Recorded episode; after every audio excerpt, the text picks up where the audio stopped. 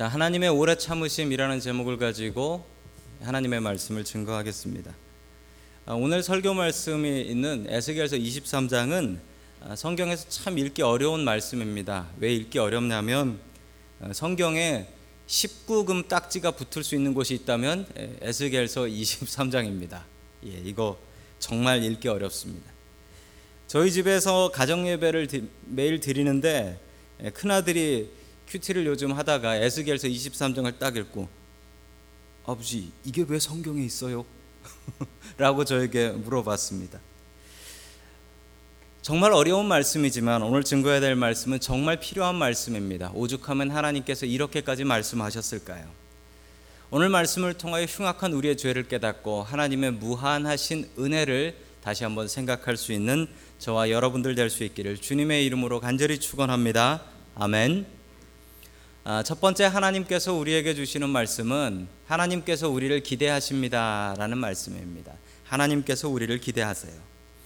오늘 성경 말씀에 보면 두 여자분들이 나옵니다. 두 여자분이 어떤 분들인지 우리 에스겔서 23장 4절의 말씀을 같이 봅니다. 시작. 그들의 이름은 언니는 오홀라요, 동생은 오홀리바다. 그들은 내 사람이 되어 나 사이에서 아들을 낳았다. 그들을 좀 더 밝히자면 오홀라는 사마리아, 오홀리바는 예루살렘이다. 아멘. 이 오홀라와 오홀리바라는 아, 두 여자가 나옵니다. 이 오홀라와 오홀리바 그 화면에 보시면 나오죠. 언니가 오홀라고 동생이 오홀리바입니다. 한 어머니에게서 난 딸이고 그리고 아, 나와 나와 사이에서 아들 딸을 낳았다라고 이야기하는 것은 결혼 관계라는 겁니다. 결혼 관계. 어떤 한 분과 두 여자가 이제 결혼 관계다라고 이야기를 합니다. 그런데 문제는 이 두 여자가 아주 행실이 나빠서 결혼해서 애까지 낳았는데도 불구하고 이 남자 저 남자 마음에 드는 남자가 있으면 쫓아다니고 따라다니고 어, 음란한 행동들을 하고 다녔다라고 이야기를 하는 것입니다. 그런데 여러분 이 오홀라와 오홀리바는 실제적으로 어떤 사람을 이야기하는 게 아니고 이 오홀라는 사마리아 그리고 오홀리바는 예루살렘을 상징하는 이 비유입니다. 비유예요. 비유를 통해서 이 두 여자의 행동이 얼마나 못된가를 보여주어서 이 사마리아와 예루살렘의 행동이 얼마나 잘못된 것인가를 알려주고 싶어 하셨던 것이죠. 자, 오홀라는 사마리아 그리고 오홀리반 예루살렘이라고 하는데 여러분 이 두 자매 이름에 비슷한 말이 있지요? 뭐가 돌림이지요? 오홀, 오홀자가 같습니다. 오홀. 여러분 이제 오헬이라는 히브리어에서 온 말인데 오헬이라는 말은 텐트, 장막을 얘기합니다. 텐트, 장막. 이 텐트에는 두 가지 뜻이 있어요. 첫 번째 뜻은요, 말 그대로 집입니다. 그런데 내 장막, 내 텐트 안에서 거한다라고 하면은 그게 구약 성경에 무슨 말이냐면 시집 왔다. 출가했다라고 하죠. 그런 말하고 똑같습니다. 시집 와서 같이 산다, 결혼했다라는 말이 됩니다. 또 이 오헬이라는 말의 두 번째 뜻은 하나님의 holy tent, 하나님의 전을 이야기합니다. 즉 이 두 가지 뜻이 다 있다라는 거예요. 결혼했다라는 뜻이 있고 하나님께 예배하는 전이다. 하나님께 예배하는 성전이다라는 이 두 가지 뜻이 다 있다라는 거죠. 그래서 이 두 자매가 못된 행동을 하고 가서 바람을 피우고 이 얘기는 첫 번째로는 실제적인 그 불륜을 이야기하기도 하지만 두 번째로는 이 성경에 이 불륜 이야기가 나오면은 이 불륜이라기보다는 성적인 불륜이에요, 성적인. 즉 섹슈얼한 게 아니라 스피리추얼한 거란 말입니다. 이 섹슈얼한 씬이 아니라 스피리추얼한 영적인 범죄를 이야기할 때 이렇게 이야기를 합니다. 한 어머니에게서 두 딸이 낳는데 그 두 딸을 어떤 분이 다 취해서 결혼을 했다는 그분이 누구냐면 하나님이시라는 겁니다. 여러분 그런데 이렇게 문제 많은 여자면 결혼해가지고 애까지 낳고도 바람 나가지고 돌아다니는 여자면 이거 어떻게 해야 됩니까? 아 이거 이혼해야지요. 이혼해야지요. 어떻게 가정을 꾸리고 살겠습니까? 잡아오면 도로 나가서 또 바람 피우고 잡아오면 또 바람 피는데 어떻게 같이 살 수 있겠습니까? 끊어버려야죠. 아이들 교육을 위해서라도. 여러분, 그런데 하나님께서는 절대 그렇게 하지 않으십니다. 그렇게 못하세요. 왜냐하면 하나님의 성품이 달라서. 하나님의 성품은 상한 갈대도 꺾지 않으시고 꺼져가는 심지도 끄지 않으시는 분이 하나님이시기 때문에 이렇게 못된 행실을 가진 이 두 자매를 하나님께서는 버리시지 않는다라는 것입니다. 이게 하나님의 은혜입니다. 여러분 여기 성경에 나오는 이 두 못된 여자가 누구입니까?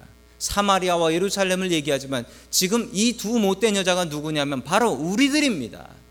하나님께서 자녀 삼아 주시고 신부 삼아 주셨는데 그 은혜 잊어버리고 여기저기 기웃기웃대며 다른 것 의지하면서 살려고 하는 우리들의 모습이 이 못된 두 자매와 다를 것이 없다라는 말씀입니다. 교육 심리학에서 나오는 말이 있습니다. 피그말리온이라는 효과가 있습니다. 이 무슨 효과냐면 기대한 만큼 결과가 나온다라는 효과입니다. 이 어떤 일이 있었냐면 1964년 봄에 다른 곳이 아니라 우리 샌프란시스코에 있는 어느 초등학교 하나를 정해서 이 교육 심리학자들이 실험을 했습니다. 어떤 실험을 했냐면 그 학교에 가서 좋은 테스트가 있는데 이 테스트를 하면 앞으로 어떤 학생들이 공부를 잘하게 될지 알게 된다라는 것이었습니다. 그러면서 그 테스트의 이름은 거창하게 하버드 무슨 무슨 테스트라고 해서 이거 하버드 대학교에서 나온 아주 대단한 테스트다. 이 테스트를 보면 앞으로 공부 잘할 학생들을 알 수 있다라고 하면서 어, 아이들한테 테스트를 치게 했습니다. 그런데 그 테스트는 아무 테스트도 아니었어요. 그러니까 아무것도 아니에요. 아무것도 아닌데 뭐 세모 동그라미 이렇게 하는 테스트고 심지어는 그 테스트를 하고 나서 채점도 안 했어요. 채점도 하나 갖다 버렸습니다. 그러고 나서 이 교육 심리학자들이 어떻게 했냐면 학생들 중에 랜덤으로 아무나 몇 명을 뽑았어요. 그러면서 선생님께 가서 지금 여기 여기 여기 여기 이 학생이 앞으로 공부를 잘할 학생입니다. 하버드 테스트에 의하면 이 학생들은 앞으로 공부를 잘할 학생들입니다. 그리고 여기 여기 여기 여기 이 학생들은 하버드 테스트에 의하면 앞으로 공부를 못할 학생들입니다. 라고 얘기를 해주고 그냥 떠나버렸습니다. 그리고 6개월 뒤에 어떻게 되었을까요? 6개월 뒤에 성적을 조사해 보니 그 성적 오른다고 했던 학생들이 올랐고 성적 떨어진다고 했던 학생들이 떨어졌어요. 성적 오른 학생들의 효과가 피그말리온 효과고요. 성적 떨어진 학생들의 효과가 골렘 효과입니다. 성적이 떨어지면 골이 나겠죠. 그래서 골렘 효과인 것 같습니다. 왜 이런 일이 벌어졌는가 보니까 그 선생님들에게 이 학생이 성적이 올라요라고 하니까 그 선생님이 가르칠 때 이 학생들한테는 더 기대가 있었던 거예요. 기대가 있었던 거예요. 그래서 가르칠 때 알게 모르게 그 선생님의 기대가 그 학생들한테 나타나고 그 공부 못하게 될 거라는 학생들한테는 그래 너는 못해도 정상이다 이러고 넘어갔던 거죠. 여러분 하나님께서도 우리를 피그말리온 효과로 바라보고 계십니다. 하나님께서 오홀라와 오홀리바 같은 우리들을 사랑하셨습니다. 그리고 기대하셨습니다. 하나님께서 우리에게 속으신 적이 한두 번이십니까? 하나님 제대로 믿어 보겠습니다. 하나님 뜻대로 살겠습니다. 하나님만 의지하겠습니다. 다짐했던 적이 한두 번입니까? 우리가 수도 없이 하나님의 기대를 저버렸습니다. 음탕한 오홀라와 오홀리바 같은 우리들을 구원해 주시고 하나님 자녀 삼아 주시고 그의 신부로 삼아 주셨으면 그 기대대로 살아야 할 텐데 그 기대를 갚지 못하고 그 기대에 못 미치게 살아갔습니다. 하나님께서 우리에게 은혜를 주셨는데 여러분 그 은혜를 이렇게 잊고 살아서야 되겠습니까? 여러분 은혜를 원수로 갚아서는 안 되지 않습니까? 옛말에 은혜는 흐르는 강물에 새기고 원수는 바위에 깊이 새긴다라고 했습니다. 여러분, 하나님께서 주신 은혜 흐르는 강물에 새겨서 내가 그 은혜 받았던가 하면서 지나가 버리셔야겠습니까? 늘 하나님께 하나님 이게 불평입니다. 이게 원망입니다. 그것은 바위에 새겨서 하나님 앞에 불평하고 계시진 않습니까? 여러분 하나님께서 우리를 기대하고 계십니다. 여러분 우리 옆에 계신 분들에게 옆에 계신 분들에게 이렇게 축복해 주시면 좋겠습니다. 당신은 하나님의 유망주입니다. 우리 한번 해 보겠습니다. 시작. 예, 누가 무시하면은 자부심을 가지십시오. 이래봬도 내가 하나님의 유망주다. 하나님께서 나에게 기대하신다. 아무리 봐도 하나님 말고 다른 것을 의지하는 우리들은 이 성경에 나온 이 못된 오홀라와 오홀리바하고 똑같은 것 같습니다. 그러나 우리들을 하나님께서 기대하십니다. 그 기대를 저버리지 않고 우리 죽어서 저 천국 갔을 때 하나님께서 그래 내가 너한테 기대하길 참 잘했다 라는 축복의 말씀 들을 수 있는 저와 여러분 될 수 있기를 주님의 이름으로 간절히 축원합니다. 아멘. 두 번째 하나님께서 우리에게 주시는 말씀은 다른 것을 의지하지 말라라는 말씀입니다. 다른 것을 의지하지 말라. 놀라운 퀴즈를 하나 내드리겠습니다. 여러분 전 세계에서 쇠고기를 제일 많이 수출하는 나라가 어디일까요? 뭐 어떤 분은 미국 아니면 호주 뭐 이런 나라를 생각하실 수가 있습니다. 아니면 중국? 아니 중국은 먹느라고 바쁠 텐데. 자, 그러면 어느 나라일까요? 여러분 놀랍게도 쇠고기를 제일 많이 수출하는 나라는 2015년 통계에 의하면 1등 인디아입니다. 인도예요. 의외시죠? 왜냐하면 인도는 어떤 나라입니까? 예, 이런 나라기 때문에 그렇죠.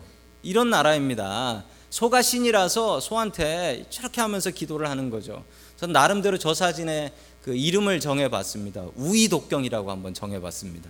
저거 뭐 소기의 경일기지 읽어봐야 뭐뭘 알아듣겠습니까? 저 천진난만한 소를 보세요. 뭔 소리 하는 건지 저런 표정 아닙니까? 여러분 그런데 어떻게 저 나라에서 소고기 수출 1등일까요? 저 나라는 소를 잡으면 감옥 갑니다.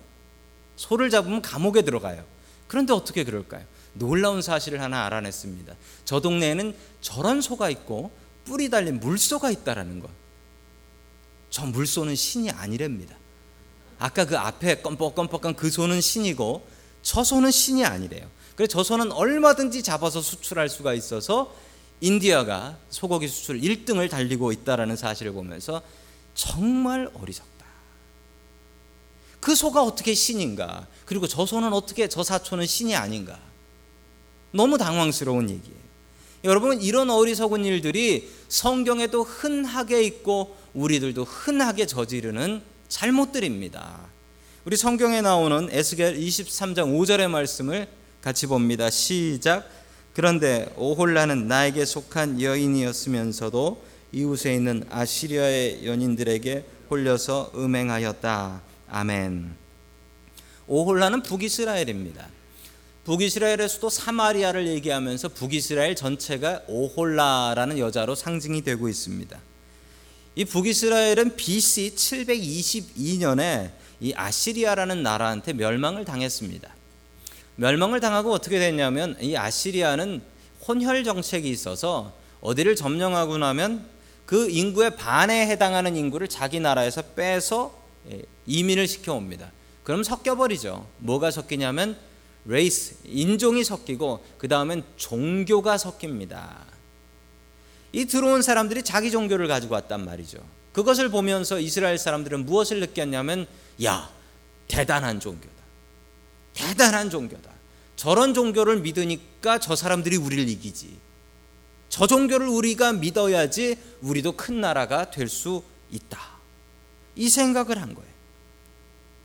회개하기는커녕 하나님을 버리고 다른 신을 섬기고 그리고 자기가 결혼한 여자가 있는데도 불구하고 다른 이방 여자를 데려와서 살면서 그래 세계화 글로벌라이제이션이 되려면 외국 여자랑 살아야지. 그러면서 외국 여자 자기 아내가 있는데 그 아내를 버리고 외국 여자들하고 결혼하고 살았다라는 겁니다. 여러분 얼마나 답답한 일입니까? 하나님께서 벌 주신 건데 하나님 의지하지 않아서 이런 일이 생긴 건데 오히려 회개하기는커녕 하나님 아닌 다른 우상을 섬기고 삽니다. 여러분 우리와 하나님과의 관계는 한 번 하나님도 믿어보고 절에도 한 번 가보고 이슬람교도 한 번 믿어보고 이런 관계가 아닙니다. 여러분 어떻게 부부 관계가 그럴 수 있습니까? 부부 관계가 오늘은 이 남자와 내일은 저 남자와 이렇게 살아갈 수 없지 않습니까?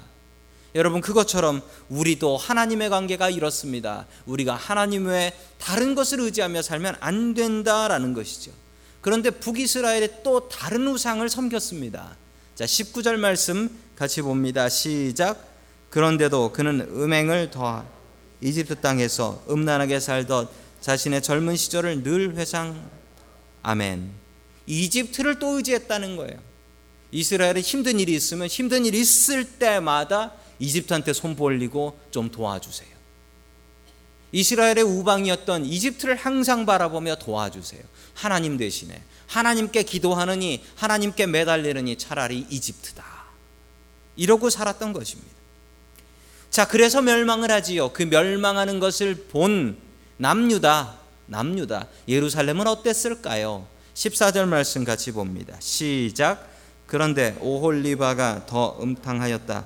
그는 남자들의 모양을 벽에다가 새겨놓고 쳐다보았는데 붉은색으로 새겨진 바벨로니아 사람들의 모양이었다. 아멘. 그리고 멸망한 후에 이 남유다는 바벨론을 또 보면서 야, 저 나라 같이 선진국으로 살아야지. 저 나라의 종교 봐라. 저런 걸 믿어야지 나라가 커지지. 이러면서 바벨론 사람들을 존경하고 그들의 신들을 숭배하며 살았다라는 것입니다. 여러분 우리도 이런 잘못을 저지릅니다. 하나님을 의지하기보단 다른 것을 의지하는 것이죠. 보이지 않는 하나님 의지하는 것보다 하나님 안 보여서 너무 불안해요. 보이는 사람이 더 큰 위로가 될 때가 있습니다. 사람이 보여요. 항상 말씀 없으신 하나님보다는 늘 내 이야기 들어주고 내 이야기에 맞장구 쳐주는 내 친구가 더 큰 위로가 될 때가 더 많이 있습니다. 하나님께서는 정해진 시간까지 고난당하며 참고 기다리라 라고 이야기하시는데 오히려 내가 원하는 것을 내 시간에 주는 그 사람이 더욱더 믿음직하게 느껴질 때가 얼마나 많이 있었습니까? 여러분, 하나님보다 더 많은 것을 의지하는 것, 하나님보다 더 의지하는 것은 우리에게 우상입니다. 북이스라엘과 남유다는 국력이 약해져 망한 것이 아닙니다. 여러분, 하나님께서 국력이 되시는데 어찌 군대가 없어 국력이 약해 망했다 하겠습니까? 기도하는 한 사람이 기도하지 않는 한 나라보다 더 강한데 어찌 국력이 약해 망했다라고 하겠습니까? 하나님을 의지하는 것이 믿음의 근본입니다. 내가 하나님보다 더 의지하는 우상들 내려놓고 하나님만 굳게 붙잡고 살아가는 저와 여러분 될 수 있기를 주님의 이름으로 간절히 축원합니다. 아멘. 마지막 세 번째로 하나님께서 우리들에게 주시는 말씀은 하나님은 오래 참으십니다라는 말씀입니다. 하나님은 정말 오래 참으십니다. 가정 예배를 드리다가 큰 아들이 저한테 질문을 했습니다. 아버지, 한 말 또 하고 한 말 또 하는 에스겔은 도대체 언제 끝납니까? 야, 48장까지 있다. 아직 반도 못 갔다. 두 달을 했는데 아직 반도 못 갔어요. 아니, 근데 아버지 왜 에스겔은 48장까지 있습니까? 이거 얘기가 뻔하지 않습니까? 하나님 믿지 않으면 의지하지 않으면 죽는다. 이 얘기인데 이 얘기를 어떻게 48장까지 써놓을 수 있습니까? 뭐 주제 얘기만 다르지 주제는 다 똑같지 않습니까? 그래서 제가 아들에게 뭐라고 설명할까 하다가 야 에스겔은 양반이다. 이사야 66장까지 있다. 똑같은 얘기다. 참아라. 그러고 있는데 제 마음속에 하나님께서 주시는 마음이었던 것 같아 지혜를 주셨는데 그 마음이 이거예요. 하나님께서 똑같은 잔소리 48장 하시면서 참으시는 하나님이 더 대단하시지. 48장까지 잔소리 듣는 우리가 더 대단합니까? 진노하지 않으시고 참고 기다리시는 하나님이 더 대단하시죠. 제가 이렇게 얘기했습니다. 아빠가 하나님이었으면 에스겔은 1장에서 끝난다. 경고 한 번 하고 불순종하고 그 다음에 멸망 혹은 멸종 내가 하나님이었으면 에스겔은 1장이다. 하나님이 하나님이시니까 에스겔이 48장까지 간다. 그분이 오래 참으시니까. 여러분 그 오래 참으심 때문에 우리가 살아 있는 겁니다. 우리가 죄 지은 대로 심판받으면 여기에 살아 있어 아니 지구상에 살아 있을 사람이 어디 있습니까? 하나님이 사랑이시니까 우리가 살아 있는 거예요. 여러분 그 사랑의 말씀이 여기에 있습니다. 우리 에스겔 23장 49절 말씀 같이 봅니다. 시작 너희가 음행을 저지른 이후로 형벌을 받고 나면 그리고 우상들을 섬기다가 지은 죄에 대한 징벌을 받고 나면 그때야 너희는 내가 주님인 줄 될 것이다. 아멘. 당장 멸망시킬 것 같으시죠?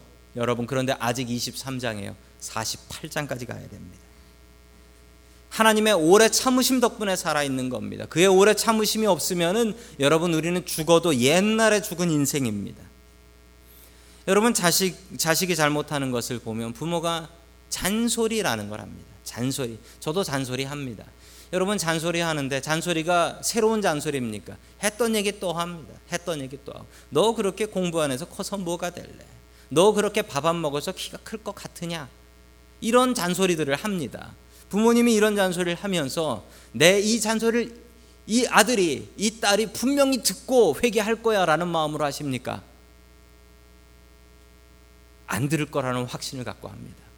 그렇지만 한 번이라도 이 얘기를 들으면 네 인생에 도움이 될 텐데 이 마음으로 합니다.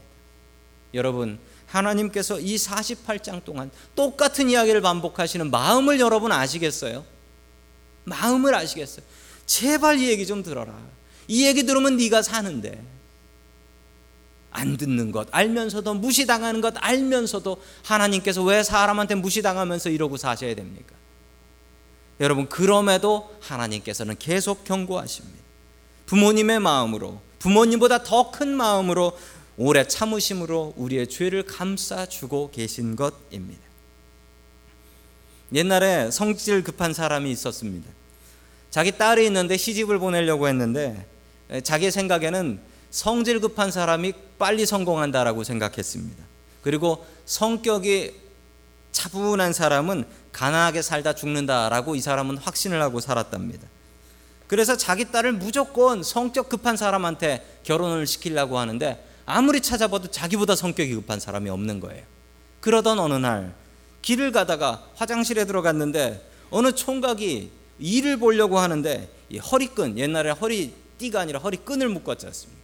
이 끈을 묶었는데 이게 안 풀리는 거예요. 급한데 성미가 급한 이 청년이 칼을 꺼내더니 바지끈을 칼로 푹 끊어버리더니 그러고 일을 보더라는 거예요. 그걸 보고 감동을 했어요. 이 아버지가. 야, 저 정도 성질이면 내 딸을 줘도 되겠다. 라고 해서 어, 그 딸에게, 어, 그 청년에게 가서 당신 내 딸을 주고 싶다고 어디 사는 누구요? 라고 했더니 그 청년이 이렇게 얘기했답니다. 날은 오늘 저녁으로 잡읍시다. 성격이 얼마나 급한지 화통한 성격에 너무 감동을 한 거예요. 오늘 저녁에 결혼합시다. 우리 집으로 오라고. 그래서 데리고 가서 결혼을 시켰는데 새벽에 딸이 죽는 소리를 하면서 소리를 질렀다는 거예요. 그래서 후다닥 뛰어가 보니까 딸이 눈, 눈탱이가 밤탱이가 돼가지고 아니 이게 무슨 일이냐 했더니 아니 신랑이 왜 새벽이 됐는데 아기를 낳지 않느냐고 마구 때립니다. 뭐 있을 법한 얘기는 아닙니다. 그런데 여러분 사랑은 오래 참는 게 사랑입니다. 오래 게. 오래 살면 살수록 부부끼리 같이 살면 살수록 여러분 우리에게 필요한 건 오래 참는 겁니다. 오래 참는 거예요. 하나님께서 얼마나 참으셨습니까? 48장까지 참으셨습니다. 속을 줄 알면서 참으셨습니다. 참고 참고 또 참으셨습니다. 그 참으심 덕분에 우리가 살아 있는데 여러분 우리가 다른 이들을 향하여 참지 못하시겠습니까?